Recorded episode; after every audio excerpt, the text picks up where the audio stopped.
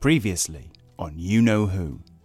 What do you know about Marco Polo? He is, you're right, he's a Venetian explorer. At the age of like 20 or whatever, he leaves Venice and travels with his father and his uncle to uh, the Mongolian Empire. And then he stays at the court of Kublai Khan for many, many years. The TARDIS has landed on a snowy mountainside. The group find that they are surrounded by a number of fur clad Mongolian warriors. The warriors are halted by the arrival of another man, Western in appearance. Barbara has a theory of who he might be. She asks if the man is called Marco Polo. What did you use to watch these episodes since they are gone? They are nowhere. What basically used to happen is BBC only had a certain amount of film or storage space and they junk a lot of canisters of these episodes. This is our first one we're coming across all gone. Before they leave the next day, Marco takes back the TARDIS key from the Doctor, and the box is once again locked. Marco Polo in this is a really interesting character because he's sort of semi antagonistic in terms of he's the reason they can't leave, but he has a completely But he's also really nice. yeah. Susan shares a tent with Ping Cho. The girl explains she is the daughter of a diplomat, travelling to Shangtu where she is to be married to an elder statesman. That's too much of an age gap. She is 16 and he is 75. Standing in the cave of 500 eyes, Barbara looks around at the stone painted with elaborate monstrous faces. A hand emerges from the darkness, clamping over her mouth and pulling her into the shadows.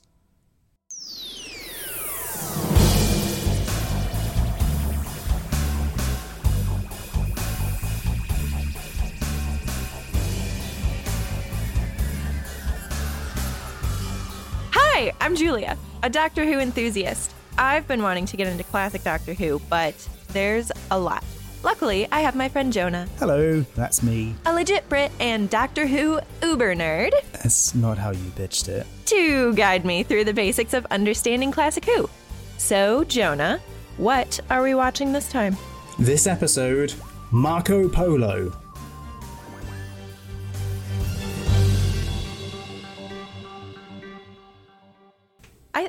Her notes. I Yeah, thought, no, they I'm were glad very that she liked it. Yeah, made me feel good about myself. Yeah. Well, I just I really liked that she told she wrote that you should do sleep audios. So Yeah. I was like, I've told him to do that too. Yeah, yeah. Well, hopefully people will be listening to this and falling asleep. I think last time I mentioned I wasn't sure if no we were talking about Noghai the kind of other Khan, and I mm, thought mm-hmm. I am I couldn't remember if he was related to Kublai Khan. He is. I'm pretty certain. He's also like Oh yeah. he's either a grandson or a great grandson. So they're they both have a legitimate claim to the throne, and that's why there's a war. I just wanted to I just double check that and just wanted to clarify that. Yeah. Um, there was, I think, there was definitely some other things like having a break, and I was like, "Ah, I remember I said this, and I wasn't sure if I was right or not, and I checked stuff, but now I can't remember what it was. So if it comes up, I'll say.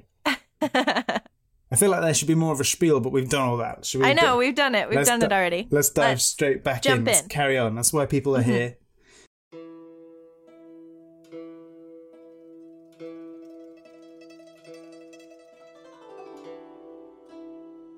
Part 4 The Wall of Lies. Susan screams and points at the wall, but the others see nothing. Susan swears that the eyes in the wall had just moved. Drawn by the noise, Tagana appears in the cave, claiming to have been sent to look for the group. Moments later, they are also joined by Ian and a furious Marco. Tagana begs them all to leave the cave, where it is haunted. But the doctor shows Ian Barbara's shawl, and Susan points to where she saw the painted eyes move only moments before in the wall. Believing Susan, Ian moves closer to the wall to inspect the face. Thank goodness someone does. Yeah, again, it's the, the Susan's like those eyes move, and the doctor's like, "Yeah." Right. It was just the the, doctor's like, the shut up, child. Yeah. No, there's nothing that moved. Although, like, definitely he's misogynistic, and we should. And we are aware that Yeah. he is. But also, if he's been traveling with her for perhaps 200 years, you get tired of her screaming ev- uh, everything. Oh, I'm already tired Yeah. of her screaming. So Um, let's pretend it's that rather than misogyny. let's pretend that he's he's sick and tired and doesn't want to deal with yeah. Susan's Grandfather! yesterday. What now? God's what do you girl. want? What is it? If you Every time she screams, he rethinks whether or not he should have had children. He calls Marco over. The eyes on this face move. Like a spy hole. There must be a concealed room behind the wall. Marco leans closely to the wall and manages on accident to activate the hidden switch. The wall opens just in time for the group to see Barbara, bound and gagged, one of the bandits looming over her with a knife. Marco draws his sword and rushes in, slaying the bandit whilst Ian frees Barbara. which is very close. I think it had I been able to watch this, I would have legitimately been worried. Yeah. Like I can't even imagine the people that were watching this in real Yeah. time. Like how that just seems very traumatizing. I like I think as well, like we've had Dalek mutants and stuff, but like Barbara being bound, gagged, and like And almost knife. and almost have a throat. Like I, th- this was like the most sort of like put hairs on the back of my neck sort of thing. It's like, yeah. oh, I think as well because it's not aliens and like it's sort of Yeah, real it's people. real with- yeah. I'm I'm assuming the other bandits left. Yes. He Otherwise they would have he does stormed, come right? back later. The other bandit, Yeah. um, which is a plot point. Yes. So there's just the one bandit left who gets killed instantly. With the shaking Barbara, they all make their way back down the mountain to Tonghuang. Marco is racked with guilt for allowing people in his care into danger. While the others rest, he and Tagana talk. Tagana feels Marco is falling under the power of the strangers, allowing them to run wild. He points to the effect that Susan is having on Ping Cho, leading her into danger yet again. He has also heard from their host that the doctor has been seen entering their blue caravan, although Marco has the key. At this moment, Barbara and Ian enter the common area. Barbara is still a little shaken, but some of the steel has returned. When Marco asks what she was doing leaving the party, she replies that she followed Tagana to the cave. The warlord denies this. It's just as he said. They are trying to manipulate Marco against him. Okay, I need to go off on a tangent here. Go go off. My voice is. I- Thank you. I will have a rest. All right. All right. One thing I absolutely hate are arguments, um, especially in older media, that are a my word, it's my word against your word sort of thing. It's very Shakespearean. Um, but I absolutely hate it because always, I mean, I can't think of an instance where this is not the case. Where if it is a man and a woman, the man is like it's my word against your word and there's like a middle party trying to decide and that that middle party is also a man he will always pick the man's word. Despite the fact that you know barbara is backed by a whole group of people and this one man is like no i didn't do that. Like the man the the middle marco just picks tagana. Like he just agrees with him. I'm like what the hell? It's it like use your brain, sir. And the fact that Ping Cho is there, like you can't even base it on that like he doesn't believe Barbara because he doesn't know her as well. Ping Cho is also in Barbara's group.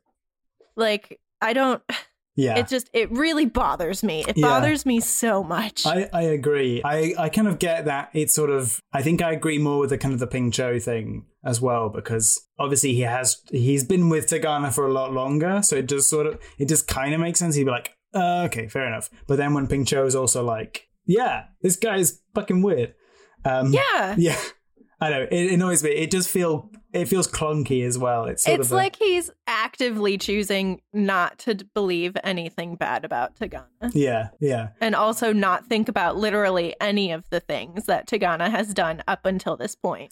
Yeah, I think as well. I think it's a character thing. I always wonder when I, when there's these kind of scenes. It's like, how much is it you don't believe the other person, or is it you just don't want hassle? It's like, which of these two options is less hassle for me? Ugh.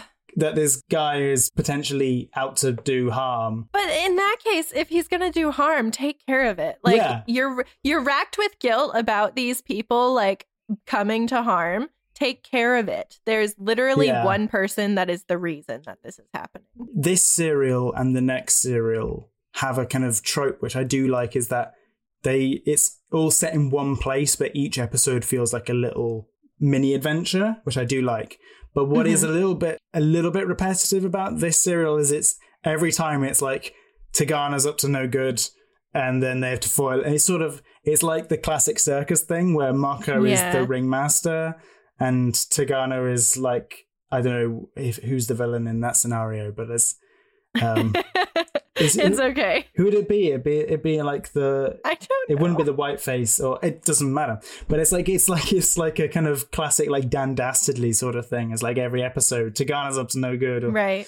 and yeah it does get a little bit repetitive because you're right it is a thing of if it if marco was just like oh yeah you're obviously evil you got an evil haircut and you do suspicious things go away it would just be like oh cool okay and they just have a nice holiday for the rest of mm-hmm. which is sort of actually you do part of this serial does it does feel like they're just having between the the danger and the voices screaming of like from hell and stuff and the, the potential murder in caves that they're sort of having a nice holiday Yeah, it's all right. yeah Other other than like having a brief moment where they didn't have any water.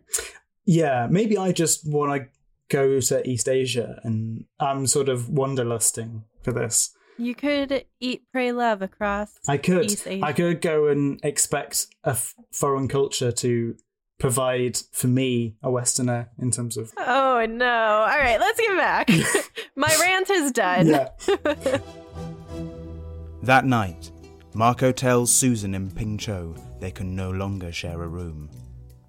The next morning, the divided party sets off again. They travel through Suchao and Kanchao, along the start of the Great Wall of Cathay.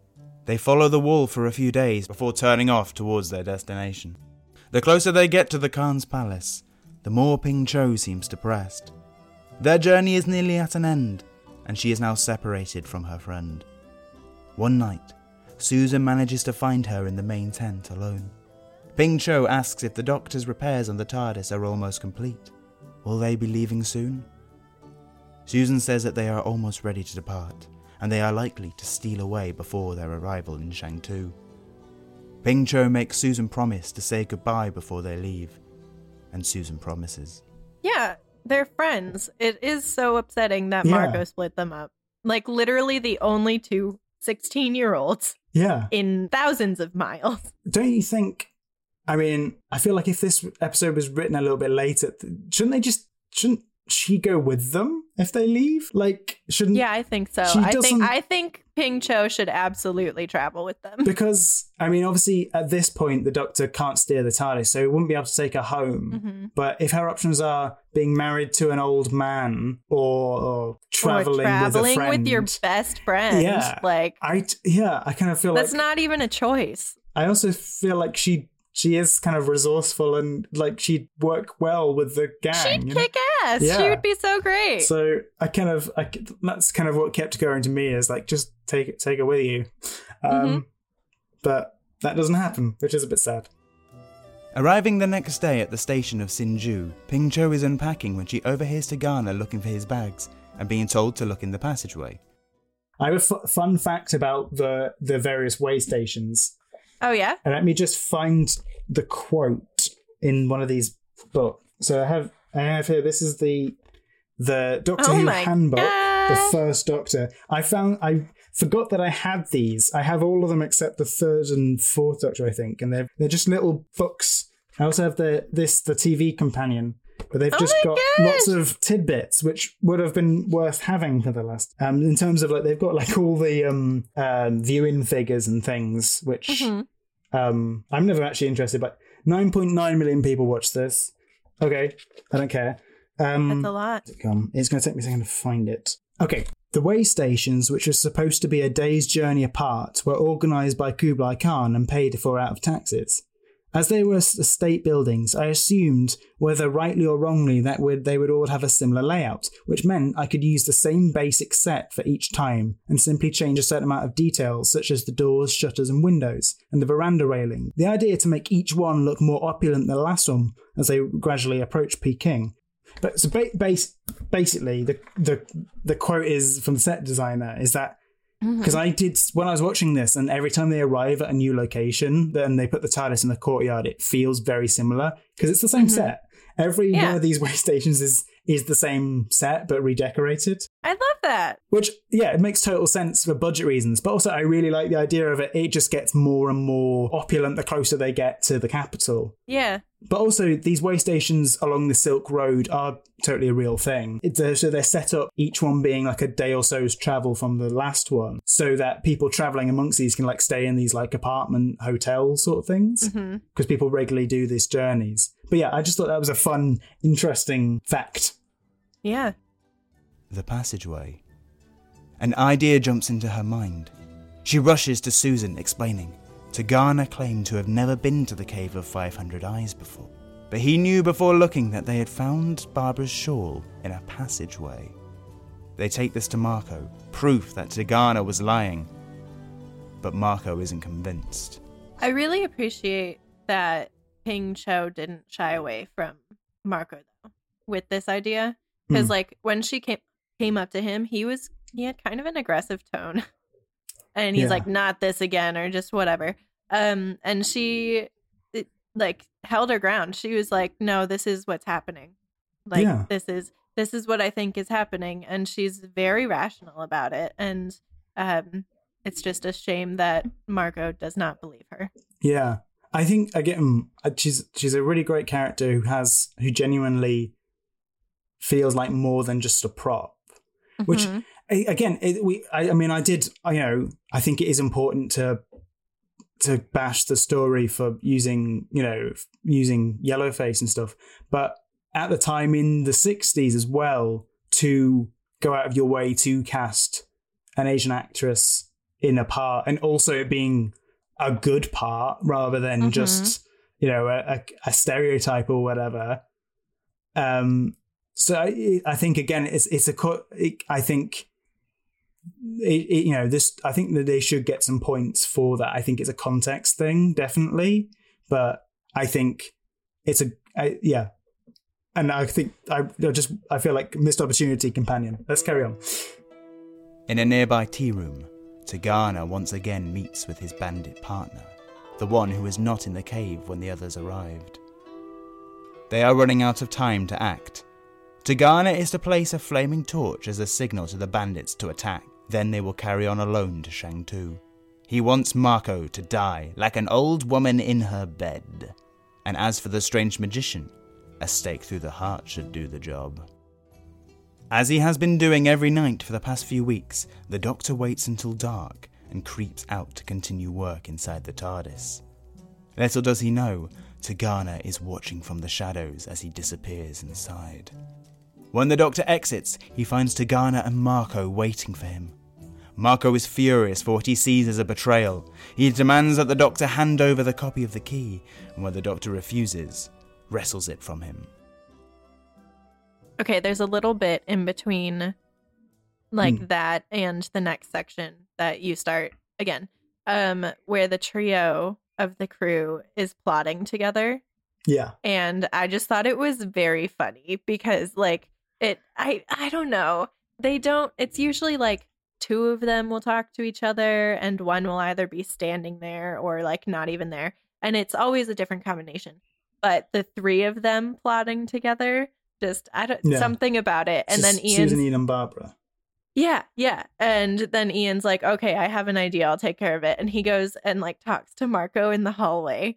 And to be fair, the way that Ian's shirt is, like, it's just, it's this lovely blue shirt that's the flap is open. yeah And he, he finds Marco in the hallway and is like, Marco, I have something to talk to you about. And I'm just like, oh my God, he's going to tell him that he loves him. Yeah. And it's they're just like okay you like- seduce marco and we'll sneak out the back Exactly, exactly. Because Marco's then like, well, wh- what is it?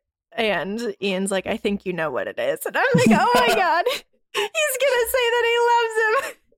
And I was just dying. And then when he's like, "You- we've been friends this whole time. And I'm just like, oh my, oh my we've lord. been friends a long time marco exactly. Oh, it was great.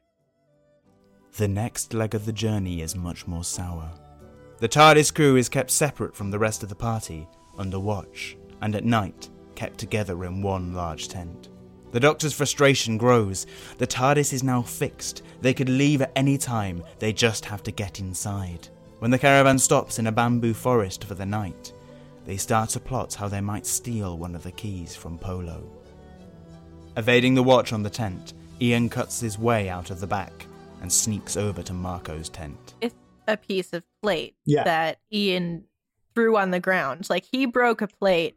He did that. And I was like, Ian, Yeah. what are you doing? Like, that is not your plate to break. yeah, again, this will be a priceless artifact in 800 years' time. And you just, right. yeah, and he cuts his way out the tent. Yeah. The guard outside is sitting very still. As Ian approaches him, the man slumps and falls over. Ian rushes to catch him, only to discover the guard is dead. The guard is dead. I wonder who did it. Then that's episode four. I like the bamboo forest as like again like a new location. That we're in a Mhm. different location again. Their poor budget. No wonder the last you know you can see why. quickly googling the Great Wall of China is that one one section of because it's so uh, you know I think it's it's a very ancient wall, but it's been like rebuilt and replaced so many Mhm. times. A lot of it is not as old Mhm. as the the wall that has as long as the wall has been around, but there is um in the Shandong par- province there is a, a area of hard packed soil on rammed earth estimated to be 2,500 years old. Like a tiny bit of this wall. Um, So I think it's obviously, you know, we, we t- I think we, we've had this conversation about like when we're talking about Game of Thrones, about like the wall in Game of Thrones being sort of loosely based Mhm. on like Hadrian's Wall. But in terms of like scope, the Great Wall of China is like, mhm. is, you know, again, and also to, you know, it was built to keep uh, Mongolian forces out of you know the region or so you know i just i just i just i really want to a have this episode back with us but also have the extended like you know they did with some of the star treks where they added like the they recreated the just the external cgi shots of the ship. Like just recreate like them walking past the great wall of china or them walking past the cave. Just the kind of the oh i mean considering they've they recreated the desert and stuff on this tiny soundstage it's incredible Mhm. but but like the journey which you get as well we're like a little bit in the book as well of all these amazing places that they're passing Part 5 The Rider from Shangtu. Night in the bamboo forest. The sound of rustling and chirruping insects. Tagana's men crouch unseen, waiting for their signal. Ian moves quietly to Marco's tent and wakes the sleeping man, informing him of the guard's death. The explorer jumps to his feet and rushes outside. Tagana is by the fire, in the process of lighting a torch, but is startled when Marco arrives, dropping it. Marco has him rouse the sleeping men and gather weapons. Reluctantly, the treacherous warlord does so. Swords are handed out amongst the men. The doctor, brought from the tent with the others, suggests that they use his caravan to escape, but Tagana spouts that this is just another trick by the magician. Mm, okay. Tigana is so annoying. yeah He's, he's literally like, I've hit my limit with him already. I, I don't like him. I don't know if it's just something about the kind of climate politically at the moment, but just the kind of the, there's I don't know there's a sort of a cheeky energy to a villain who keeps sort of getting away with things that I'm just done with, to be honest. Like this kind of Mhm. just see through his bullshit, please. At this well, point, that Marco. and like he's consistently undermining them. Yeah. Like he's getting away with it and being a giant dick at the same time. and it it's only like, gets worse in the later latter one. episodes. Like, yeah. Oh my god. Ian takes a sword, but looking around at the bamboo, he has another idea. If they throw it on the fire, the bamboo will expand, exploding and spooking the bandits. Having grown impatient in their hiding place, Tagana's bandits decide they will attack by moonlight. Creeping into the clearing amongst the tents, they are ambushed by a party laying in wait. The Doctor and Ian fight with swords alongside Marco. Tagana finds himself face to face with the bandit leader, attacking him quickly and slaying the man before he would have a chance to give him away. The bamboo that has been bundled onto the fire chooses this time to explode. The bandits are startled and look around in fear. Their leader is dead, and they turn and run from the encampment back into the forest. Okay, so this is what Google says. Okay. It says, yes, bamboo can explode. As the bamboo pole grows, it forms small pockets of air inside of it. When exposed to fire or heat, the air inside these pockets starts to expand, which will cause the bamboo to explode. So it's a pressure thing. Ah. Yes. Well, see, we're learning heaps with this story. This honestly, this I was thinking about that yesterday. I was like, wow, we've really like looked up a lot of things Yeah. for this one just because it's it's cool and it's really interesting that this is the one that we can't actually watch. I know. But I imagine, uh, because obviously, you know, when people are seeing it live, it's interesting. You know, we joked about it was meant to be an educational show and that didn't really come to pass. But actually, like, consider It is quite educational. this this story is very educational, and I think probably the hist- a lot of the historicals are. At sunrise, the group buries the dead before setting off once again on their journey. Thankful for their warning, Marco relaxes his guard on the travellers and allows Susan and Ping Cho to spend time together again. While they are burying the bandit leader, Barbara recognizes the man as one of her captors in the Cave of 500 Eyes. The group, now certain Tagana is behind the repeated attacks, begin to plan how they might expose him. The morning they stop on the Great Plains, a new traveller arrives. A rider named Ling Tao, a messenger from the court of Kublai Khan. He has travelled over 300 miles in the last day, wearing bells so that his approach to each way station can be heard from a distance and a new horse readied for him as soon as he arrives. Hot damn, that is a lot of miles. He has traveled so far. Um, what do you think his leg muscles feel like? I imagine concrete. yeah, like h- how many muscles does it take to ride a horse? Like, what muscles do you even use to ride a horse? I don't even know if I I've think it's a lot of core stuff actually, because you're yeah, sort of the so way you're probably sitting. got yeah. like abs of steel. Yeah, but uh, again, I think this is probably um, a real thing of like the kind of riders. Because the the whole system with the way stations we mentioned Yeah, before yeah. is like they're kind of stationed for people to regularly to Mm-hmm. ease regular travel. Um, so I imagine this is probably a thing that did happen. Like they they designed for Oh, absolutely. messengers to be able to zip up and down the Silk Road. Yeah, but imagine like how fit they are. Yeah, well, something else that he says is his um the doctor says, "Oh, wouldn't, wouldn't like, riding that fast without stop shake you to bits?" And he's like, "Yeah, that's why I'm bound. Like my entire body is like bound in cloth so that I don't fall apart from the strain of it." It's like, wow. So yeah, we can assume. I think everything about this guy's entrance and it, it is like, like hot guy Impressive. energy. Like you know, One hundred percent. Yeah, yeah. so keep your eyes on Ling Tao. I will. Yeah. Don't worry. Ping Cho goes to find Marco and tell him of the messenger. As she enters Marco's tent, she sees him hiding the TARDIS key in his journal. He makes Ping Cho promise not to tell the others, which she does.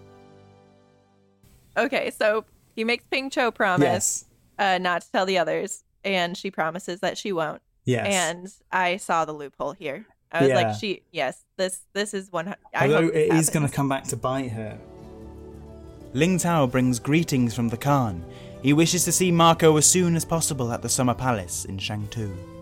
The party's next stop is in the white city of Shengting, where they are to join with another caravan heading to Shangtu. Their apartments in the city overlook a hanging garden, and Susan and Ping Cho spend an afternoon exploring the gardens and looking into the ponds of koi fish. Ping Cho grows sad when Susan mentions her upcoming marriage. The two talk about their homes and how they miss them. Susan says her home is as far away as the night star, and that without the TARDIS they have no hope of returning there. Ping Cho admits she knows where Marco is keeping the keys, and though she promised not to tell the party where they were, she won't break her promise to Marco. But she could retrieve them herself. Walking through the streets, Tegana finds a thief with an eye patch and a monkey. He offers gold to the man. He won't accept the Khan's paper money in exchange for help with a new plan. It's a, such a tiny monkey. It's so cute. So apparently, about some of I can't I can't I don't have them in front of me, but there were some quotes from the cast saying apparently the monkey was terrible to work with in terms of Yeah. Oh, Well, this this story is is notable for it's the first live animals ever used in Doctor Who, but it's the horses I think in the earlier scenes pulling the carts are the first ever animals. But yeah, the monk the, there's a live monkey. Um, and it's I think it's capuchin. yeah, it looks like yeah. a capuchin. Yeah, And it just sits on his shoulder and Yeah. it's so little. And I was like, oh my God, you are the cutest little thing I have ever seen. So this this guy is um replaceable henchman number three probably. His his name is is uh, Kuiju, um, which the only reason I include the name is because he's sort of he's a lot more iconic. The image of him because he has an eye patch and a monkey. So he's the one. Mhm. He's like a memorable character, even though he's the like. If you just look at him on the script, he's like the third disposable henchman of Tegana that appears, um, because the other ones are all dead. Um, Right. He's sort of, but he's sort of like a thief for hire rather than like he's not in not in Yeah, anyone's he- service. He's just like the con Yeah. man that works for the highest bidder. Yeah, but it just goes to show you how much character design goes into, you know, making a character more interesting. Like Mhm. B- Boba Fett is the best example of this. Boba Fett and then Captain Phasma, you know, in Star Wars, just everything about those characters was just the look is interesting and it makes you want to know more, even though, you know, not not much, not much on the page. With night closing in and the key from Ping Cho, the TARDIS crew once again make a bid for freedom. Playing drunk, Ian distracts the guard, and he, Barbara, and the Doctor make it into the TARDIS. The Doctor is beginning to set the controls when they realise Susan isn't with them. She had slipped away to fulfill her promise to Ping Cho and say goodbye, only to find Tegana waiting instead. Doesn't he ever sleep? I, I don't Why is so. he always around? Evil never sleeps. oh my God.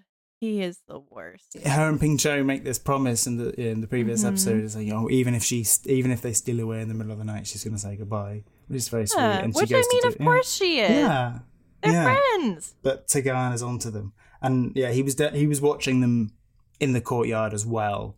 Um, Oh, was he? yes, I think so. Okay, so he Well- knew something was up when Ian was like acting drunk. Yeah, I think it was this one. To be honest, this same beat plays out quite a few times of they all kind of sneak into the TARDIS at night, and I can't remember. I think it's this one that Tegana's watching them. It doesn't help that it's always the same set as well, That's true. and it's the same photo, This is and the it's the same photographs.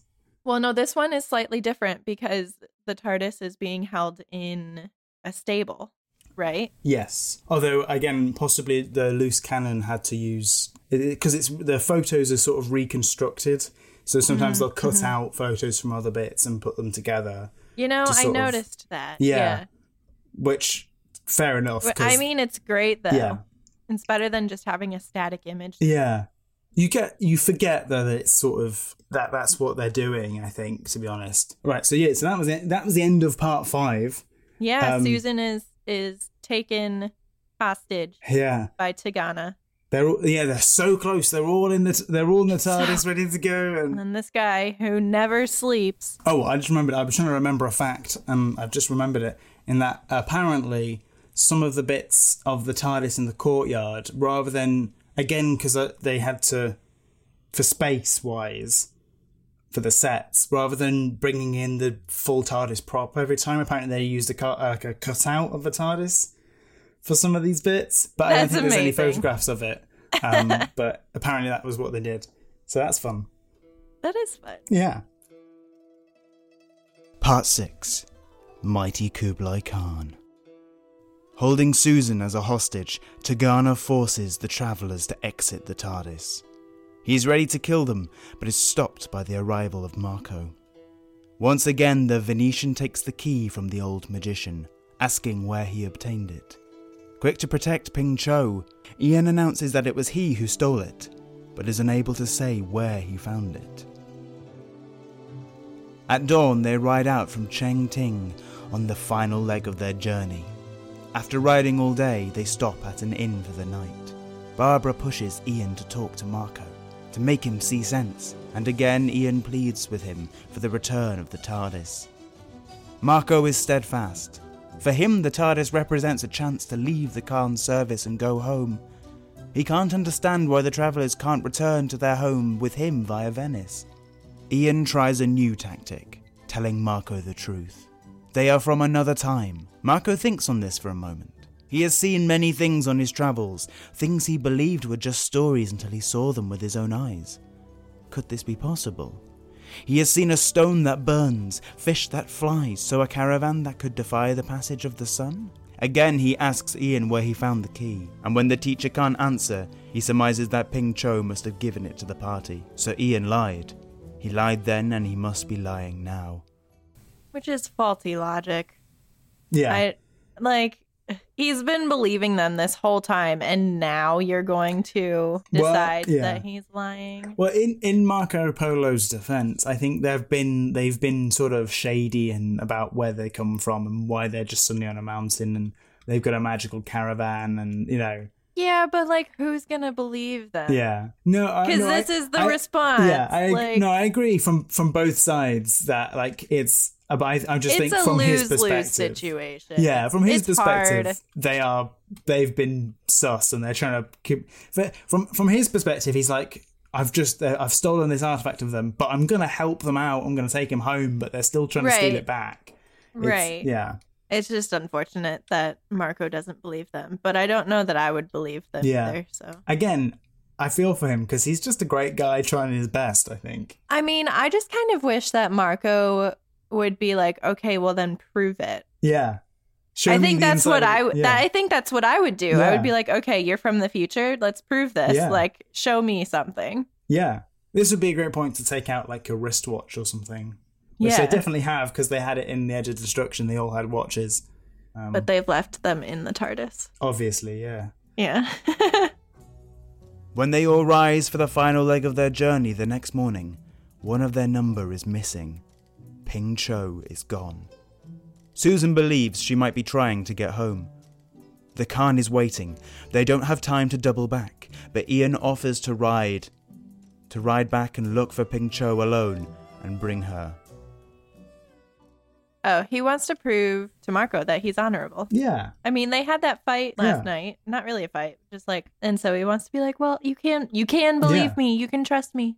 Hundred percent. Well, as well. I love um, you. Tegana's like, oh wait, I could go, and then Khan's like, no, no. The uh, Marco's like, yeah, the, the Khan is expecting to see you because you're here to talk Mm-hmm. about peace, and he's like, ah, rats, yeah. Ah, foiled Ah. again.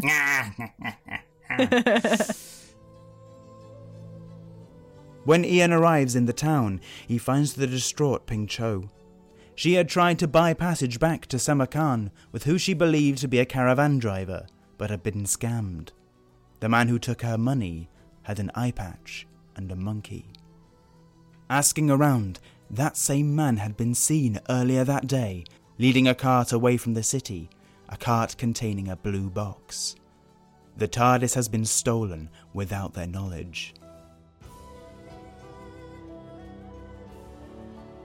Beyond the Great Wall, the end of their journey is in sight before Marco learns that the blue caravan is missing.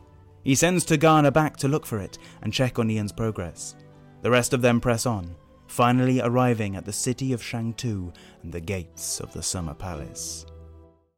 I think that this for me is is a little bit yardie yardied of how it's sort of so he's paid by Tegana and he has like fake documents to give the people running the caravan mm-hmm. to take the TARDIS from the stables. But the TARDIS is a is we've seen it like it's quite noticeable on the back of a cart. So these guys Yeah. so they don't notice it's not with I don't know why they don't notice it's not with them. Is the is the main thing for me. But Well, no, I think I think it was a thing where because they needed to push on so quickly because Ling Tao came in and said that he wants to see you immediately. I think what it was is that um Marco left a lot of things there, Ah, including the TARDIS, and they were just going to come at the normal rate. So Right. then the rest of them could push on faster. I think I missed that then. yeah. That makes sense to me. So they're yeah, so they're sort of speeding ahead with this other caravan. That makes Mm-hmm. Yeah. sense. Okay. They are led through the palace grounds, all marvelling at the wondrous beauty. All save the doctor, who after five days of riding is in considerable pain and letting everybody know about it. They arrive at the ornate throne room and are instructed to kowtow, kneel with their hands and heads bowed against the ground, something the stiff and aching doctor can't achieve. With the sound of a gong, the mighty Kublai Khan, warlord of warlords, enters a tiny man hobbling with a walking stick. The Khan mutters and groans as he walks, and is shocked to find those groans and moans echoed from one in the court. An old man refusing to kowtow. He calls out that this man is mocking him, but the doctor states that he too is suffering from old age. The Khan asks where the warlord Tegana is. He has heard news that Noghai's forces are amassing and wishes Tegana to explain. Marco says that he and the Lady Ping Cho are following behind. The Khan links arms with the doctor, offering to show him the healing waters he himself uses. What a trial old age is, the Khan says. It must be borne with dignity, the doctor replies, and the two men hobble from the room, moaning and groaning in unison. I really love that he makes a friend with Yeah. Kublai Khan, like warlord of warlords. The doctor is now BFFs with Yeah.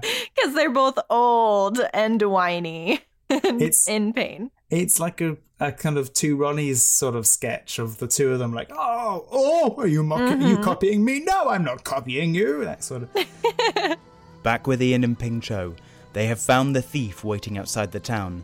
They ask him who sent him to steal the TARDIS when Tegana emerges from the nearby trees.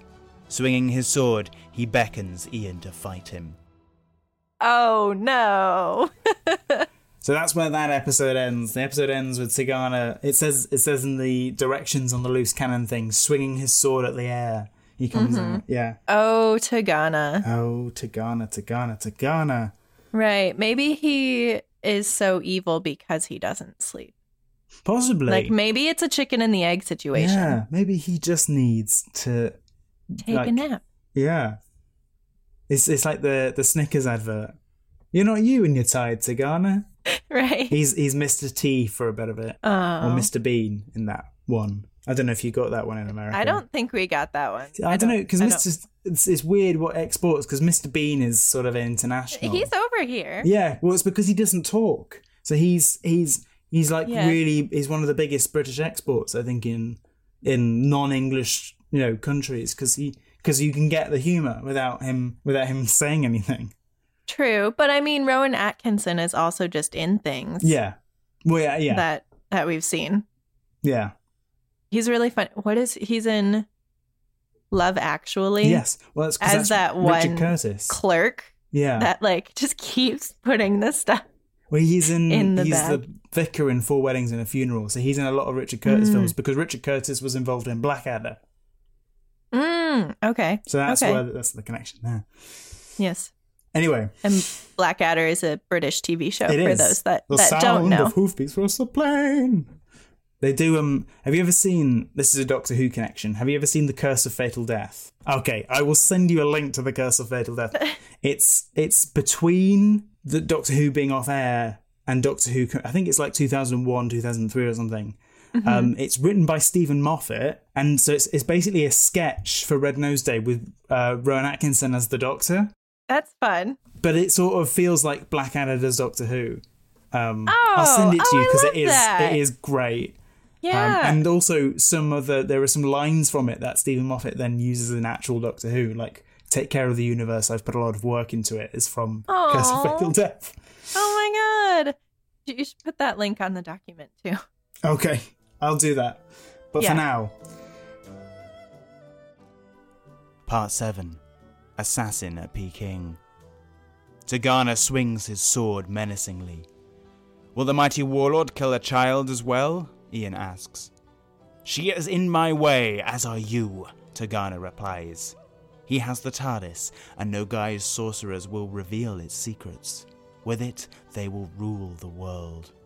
Tegana lunges forward to attack, but at that moment, the messenger Ling Tao appears, flanked by soldiers. He disarms Tegana, and the thief trying to flee is killed. Both parties accuse the other of having stolen from the Khan. Ling Tao recognizes them all from Marco Polo's caravan, but is unsure of who to trust. He decides to take them all to the Khan and let him decide. Having arrived at Peking, the Doctor and Kublai Khan sit together playing backgammon. I have never played backgammon. Have you played it? No, but I think we might have. We have the board that Is they're it playing on. hard? Somewhere. I don't. I, I, I don't know. I don't. Right. I've, I've never played it. I just recognize the board. I didn't. I this Yeah. I don't know what this says about me, but like I thought they were playing Chinese checkers. They say backgammon. But I mean, they are in China, It so looks it's not like- like, yeah. a stretch. But then they said backgammon, and also Yeah. I don't really know either of those games. No, I don't know what the origin of backgammon is either. It might be like a. I, yeah, I don't know. I don't know. I what I find I found quite confusing about this sequence is that they move from Shangtu to Peking, hmm which I assume Which I think is what confused me. That's Yeah. why I thought the palace was in in Peking. Yes, which which is well, I think historically, so Shangtu was the capital for quite a while, but then Uh-huh. They split it between Shangtu and Peking, which is modern day Beijing. Beijing. The Beijing, the Mhm. Communist Party renamed it, I think. Um, and and so uh, Shangtu just became the summer palace, like the summer residence. Um, But it does it does feel like a bit unnecessary that they've they've they've gone Right, they've, they've- travelled again. Let's move one more time. We have one more episode, guys. Let's just let's go wherever. Yeah, because I, I think I definitely thought it was just all in the palace, which I feel like would make more sense. Anyway, but they're in Peking, which is important Mm-hmm. for some reason. Uh, The Doctor wins the game. His winnings so far include 35 elephants, 4,000 white stallions, and 25 tigers. Not too bad, says the Khan. The Empress forbids him from gambling, but the Khan enjoys it too much. What should they wager for their next game? With a twinkle, the Doctor explains that Marco Polo has gifted the Khan with his caravan, and that he would very much enjoy the chance to win it back. The Khan scoffs. He can't give away a gift. Instead, how about the island of Sumatra? The Doctor is insistent, but at that moment Marco arrives with news of Tegana's return. The Khan sheepishly informs Marco that their new friend now owns half of Asia. yes. So the the Doctor has worn off Kublai Khan half of it, half of his kingdom, basically. Yeah. But it's kind of the the way the and Khan. Kublai Khan doesn't seem mad about it. Well, no, but like again for him, it's just like he, you know, he has. He, well, he even says about again about the island of Sumatra. He's never visited it, so it doesn't matter. Marco returns to a veranda where Susan and Barbara, now both dressed in fine silk outfits, look over the beautiful grounds of the palace. Marco tells them that the Doctor and Kublai Khan are gambling for the TARDIS. Barbara is delighted. If he wins, they will all get what they want. Marco has made his gesture, and they will have their ship. All save Ping Cho, Susan adds. Just then, the messenger Ling Tao arrives. He greets Marco and informs him that he has had Ian and Ping Cho arrested for stealing the Khan's property. The door to the Khan's chamber opens and the doctor appears and informs them he has lost their latest game. No more TARDIS. and also, he bet all of his previous winnings as well, so he doesn't Oh, no longer he lost half it- half everything. Yeah, What hubris. yeah. Although he seems again, he sort of maniacally chuckles about it, like he did in the other. Right, episode. he's fine with It's it. like, he, I mean, "Ah." it's his friend. He's Yeah. friends with Kublai Khan now. Although Barbara and Susan are a lot more, I think they seem to be a bit more angry. Probably. Marco is taken to meet with Ping Cho and Ian. They both tell him what happened, how they heard Tegana admit that he serves Noghai. Marco turns to Ling Tao, who is unable to back up their claim. Ian is to be tried, but Ping Cho's husband to be has asked that she be spared. They are to be married the next morning. Mm. Yeah. It's another case of, you know, our word against Tegana's. And Tagana isn't even there in that moment, Yeah. which is even more frustrating. It's Ling Tao, who's this guy, and just some guy, you know? Uh, It's just It's- this guy, you know? That's a Hitchhiker's Guide to the Galaxy reference. Zaphod's just this guy, you know? Sorry. why? Don't be Uh, sorry about that. It's for it's for the it's the small area of the listenership who've listened to the Hitchhiker's Guide to the Galaxy radio series. The TARDIS is brought into the court, where Kublai Khan and his courtiers admire the blue caravan. Tegana is also brought, where the Khan thanks him for its safe retrieval. Tegana asks if the Khan was informed about the many attempts to steal the TARDIS on the journey. When he answers he was not, the warlord says this is because Marco and the strangers are of the same kind and are loyal to one another. Okay, literally in my notes, I wrote "shut the f- Tegana." like, I hit the end of my rope with him. Ah, no. He, I was so mad. He is so annoying. He is the most annoying of all of the serials. Moving forward, I'm going to base any character I'm annoyed with on Tegana. Like, I'm Yeah. going to pit them against each other and be like, is it worse or is it not Yeah. as bad? Because he's just so awful. I know it's him being thanked for rescuing the uh, TARDIS as well. It's it's Right. Like just just take it. You don't have to add anything. On, Yeah. You just say you're welcome instead of saying, "Oh, did you know that they were trying to take it so many other times?" these two men in yellow face being like, "Well, us Mongols, we've got to stick together." The all these Westerners, they're obviously plotting. It's like, Mm. ah, okay, okay, come on, Yeah. Uh, yeah.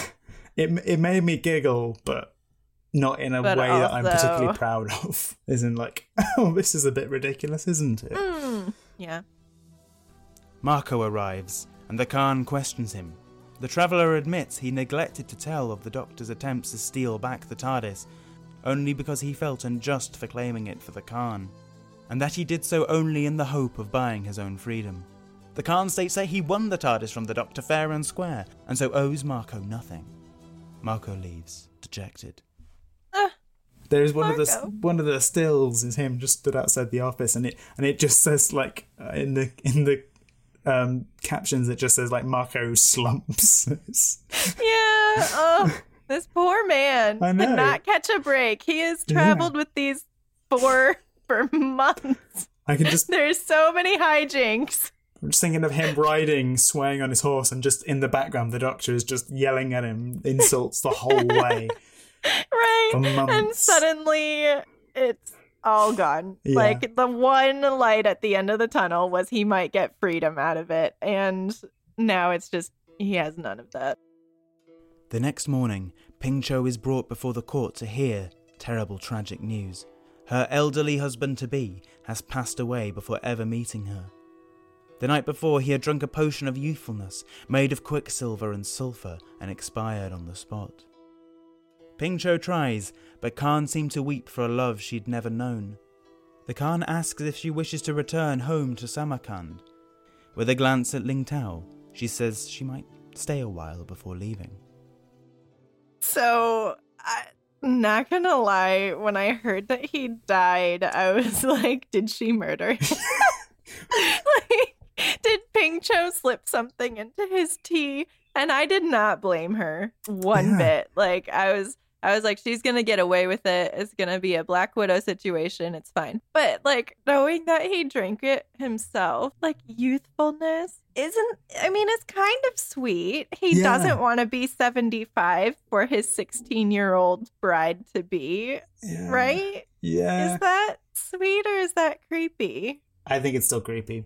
Um, although, so I, I mentioned before that Ping Cho is based on a real account of a Mhm, real princess, and I think that this this actually did happen. There's like the the idea of her elderly husband she was supposed to marry died the Mhm. day she arrived at court.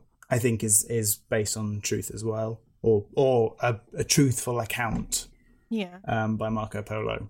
Yeah, So he expired on the spot. he expired on the spot. Yeah, He drank sulfur and died. Mercury and silver and died. well, there's a thing about I'm sorry for laughing at that. It's just no, like, it is funny. who in their right mind? Well, people, but No, he's 75. well, people believed you know the idea of Quicksilver being a Yeah. sort of because of the nature of it. The, Right. There's a, I- yeah. supposedly in um, the first emperor's temple there were there's like a entire sculpture there's like a carving of the entire Chinese world as it was then and there were rivers of flowing mercury in there supposedly. Um, Mm, right. though we can't they can't actually I think So it was very poisonous. oh yeah. Well that's one of the reasons I think they can't excavate they can't actually excavate it at the moment is because it's probably toxic but also because of the booby traps. Um, it's really worth looking. This temple, it, like you know, where the, it's where the terracotta warriors are.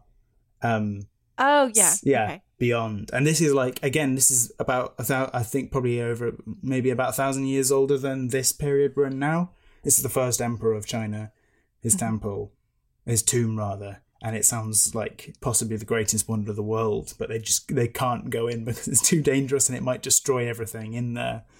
Um, hopefully, at some point they will. We Yeah, might be maybe. able to send a drone or something.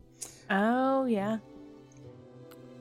Once more under guard, the TARDIS crew try to reason out what Tegana's plan might be. Suspecting he hopes to assassinate the Khan before Noghai's forces attack, leaving the army without a figurehead. Tricking the guard and then tripping him with the help of the Doctor's new walking stick, they burst from the room and rush to warn the Khan. So he gets um, in this story, William Hartnell gets gifted from the Khan, not William, the Doctor. Um, it's a walking stick with like a, with a kind of a twist in it and like a carved monkey hanging off it, and he Oh. yeah, and he uses that for the rest of his sort of tenure as the Doctor. So this is Oh, does he? yeah. So the Doctor's that's iconic cool. walking stick is from this appears in this story. Bumping into Marco, who is fetching the TARDIS key for the Khan, and also Ling Tao, who has heard news of Noghai's forces on the move. There is no time left. The group bursts into the throne room, where Tegana has already slain the Khan's guards and stands over him, sword drawn. Marco steps in front of the others, drawing his own sword and calling out the warlord's name. The two cross blades, striking back and forth across the chamber. Their skill seems equally matched, but finally, Marco is able to disarm Tegana. By this time, more guards have arrived, hearing the commotion. Seeing defeat, Tegana throws himself onto one of the guards' spears rather than be taken captive. The warlord dies on the throne room floor. As the body is dragged away, Marco slips the TARDIS key to the doctor and pushes him towards the blue cabinet. Go quickly, he says, and the four rush into the TARDIS. Ping Cho arrives with a stream of courtiers and guards entering the room, just in time to watch as the doctor's magical blue caravan fades away into the air. The court goes still. Marco apologizes to the Khan, saying it was only right that he return the caravan. The Khan shrugs, saying that the doctor would have won it back eventually. Another story for Marco to tell his friends in Venice. Marco sighs. They won't believe half the things he'd seen in Cathay.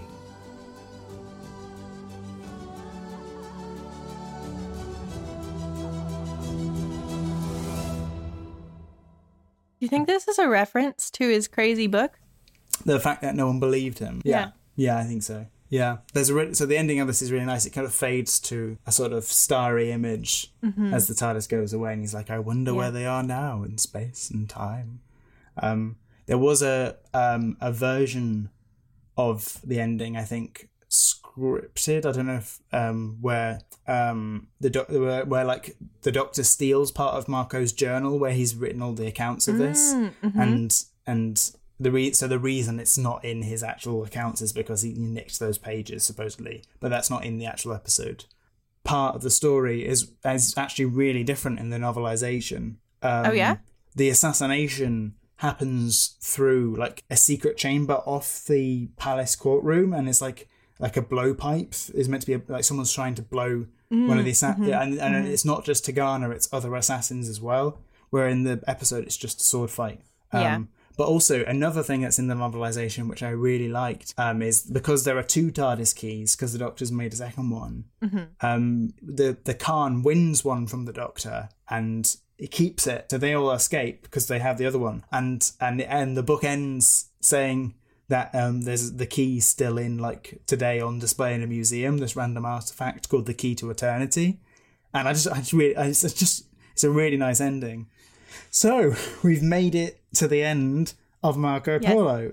Yes. Yes. It was a labor of love, Yeah. I feel like. I mean, it's the same length as the Daleks, but again, I think either because it's taken us a lot longer to kind of get organized watching it, and also the kind of the nature of the voyage and the fact mm-hmm. that I, I've gone over it a few times, I think it, it definitely felt a lot longer. This one, Oh, it did. And I think for me, part of it was that it wasn't actually something that I could watch. But I did end up liking it. I liked all of the research that went on behind the scenes about it. I think maybe more than than the actual episodes until we hit like the last episode and I was like, "Oh, this is really good. I like this Yeah. a lot." And just the thought that Ian and Marco are secretly in love with each other. yeah, It it really fueled my fire. I think this is possibly the best written and executed story of ones so far.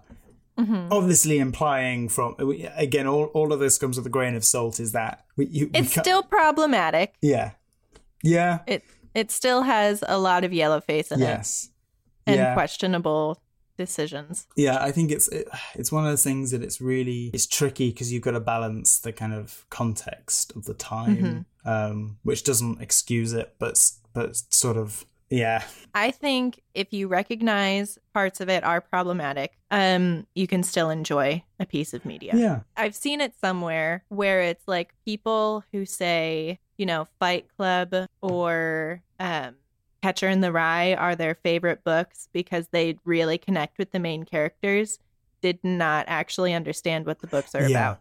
yeah, And you need to run far away from those people. yeah, Um, if they like it because they understand what the books are actually trying to say and they understand that they're problematic, um, and still like appreciate it as a piece of art, I think that makes a big difference. I think what I appreciate about this story is the scope. I think when I put myself in the brain of someone watching this in the 1960s, imagining Mm-hmm. feeling like you've gone on this epic journey across seven Yeah. weeks with these characters, and also all the things that I've learned about like Yeah, um, like, medieval Chinese culture. It's which- very cool. Yeah, it's made me do a lot of research, uh, also into Marco Polo, which I knew next to nothing about. So now I I feel enriched by having Yeah. experienced the story. So it it it makes me want to go to China, It and make- I have never I've never had that impulse Yeah. before. Um, but like seeing the photos that you put of the caves, I was like, oh, yeah, that would I- be yeah. so cool. yeah, I would love to go see those. Well, maybe maybe that could be a Patreon stretch goal: is send Jonah Oh and Julia to, to China to see the cave of Right. ten thousand Buddhas. Send us to different Doctor Who locations. yes, yeah. We'll do it in the name of research. Um, okay, last bits of housekeeping before we we close the episode. Mm-hmm. Um, we need to give Ian his scout badge for this episode. Yes. Um, Okay, so initially I was thinking detective work or observation. Mhm. Um, I put exploring his sexu- sexuality as like a joke bad. um, but I do think there is something to say about um, his being willing to be the distraction yeah, multiple Yes. times. So, like, what kind of badge? the art Would of that be? distraction. Yeah, what what would be the scout equivalent? Um, it's sort of well, maybe team player, something like that would probably be the closest. May yeah. Unless we're unless we're giving him unless we're giving him custom badges, in which case we can give him like we I want to give him a custom badge. so we can so we can give him like a badge for sleuthing or a a badge for being decoy Mm-hmm. decoy badge oh yeah, yeah the decoy duck. decoy duck Um, and I think Susan gets an honorary badge for making friends. Um, it didn't come up naturally in conversation, but my big finish recommendation um, for this story it's um, from the Doctor Who Unbound range, which Okay. is um, a series of um, alternate reality Doctor Who stories.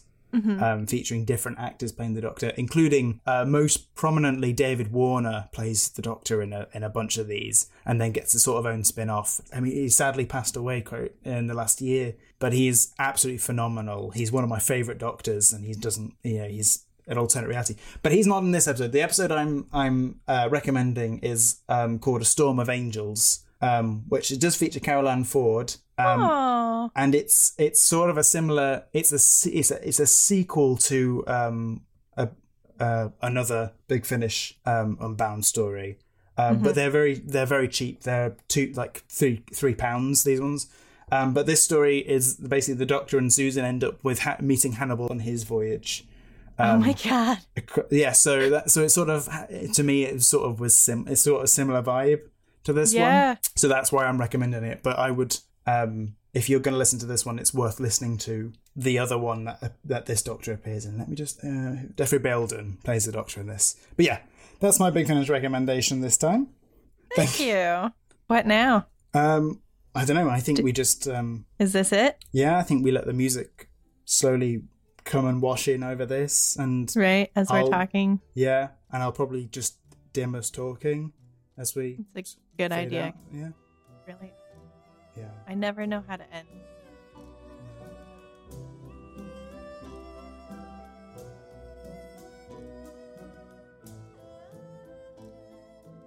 Next time on You Know Who. And this guy's like God voice comes down through the island and he's like, I'm so sorry, I didn't want to do this, but Yeah, I feel really bad about this, guys. I'm really sorry. I'm kind of forcing you, but in a nice way. right, I feel bad, but you still have to do it. So Thanks for listening to You Know Who. You want to see more from me and Julia, follow us on Instagram and TikTok at You Know Who Podcast. If you want to support the podcast, tell your friends and family. Give us a rating if your podcast app does that. And if you want to hear your name at the end of each episode, become a supporter at patreon.com backslash You Know Who Podcast. As always, special thanks to our producer, Kathy Blasher. We'll be taking a short holiday break for the next few weeks as it's a busy time, but don't worry, we'll be back before you've missed us, talking all things the Keys of Marinus. See you soon. Bye bye!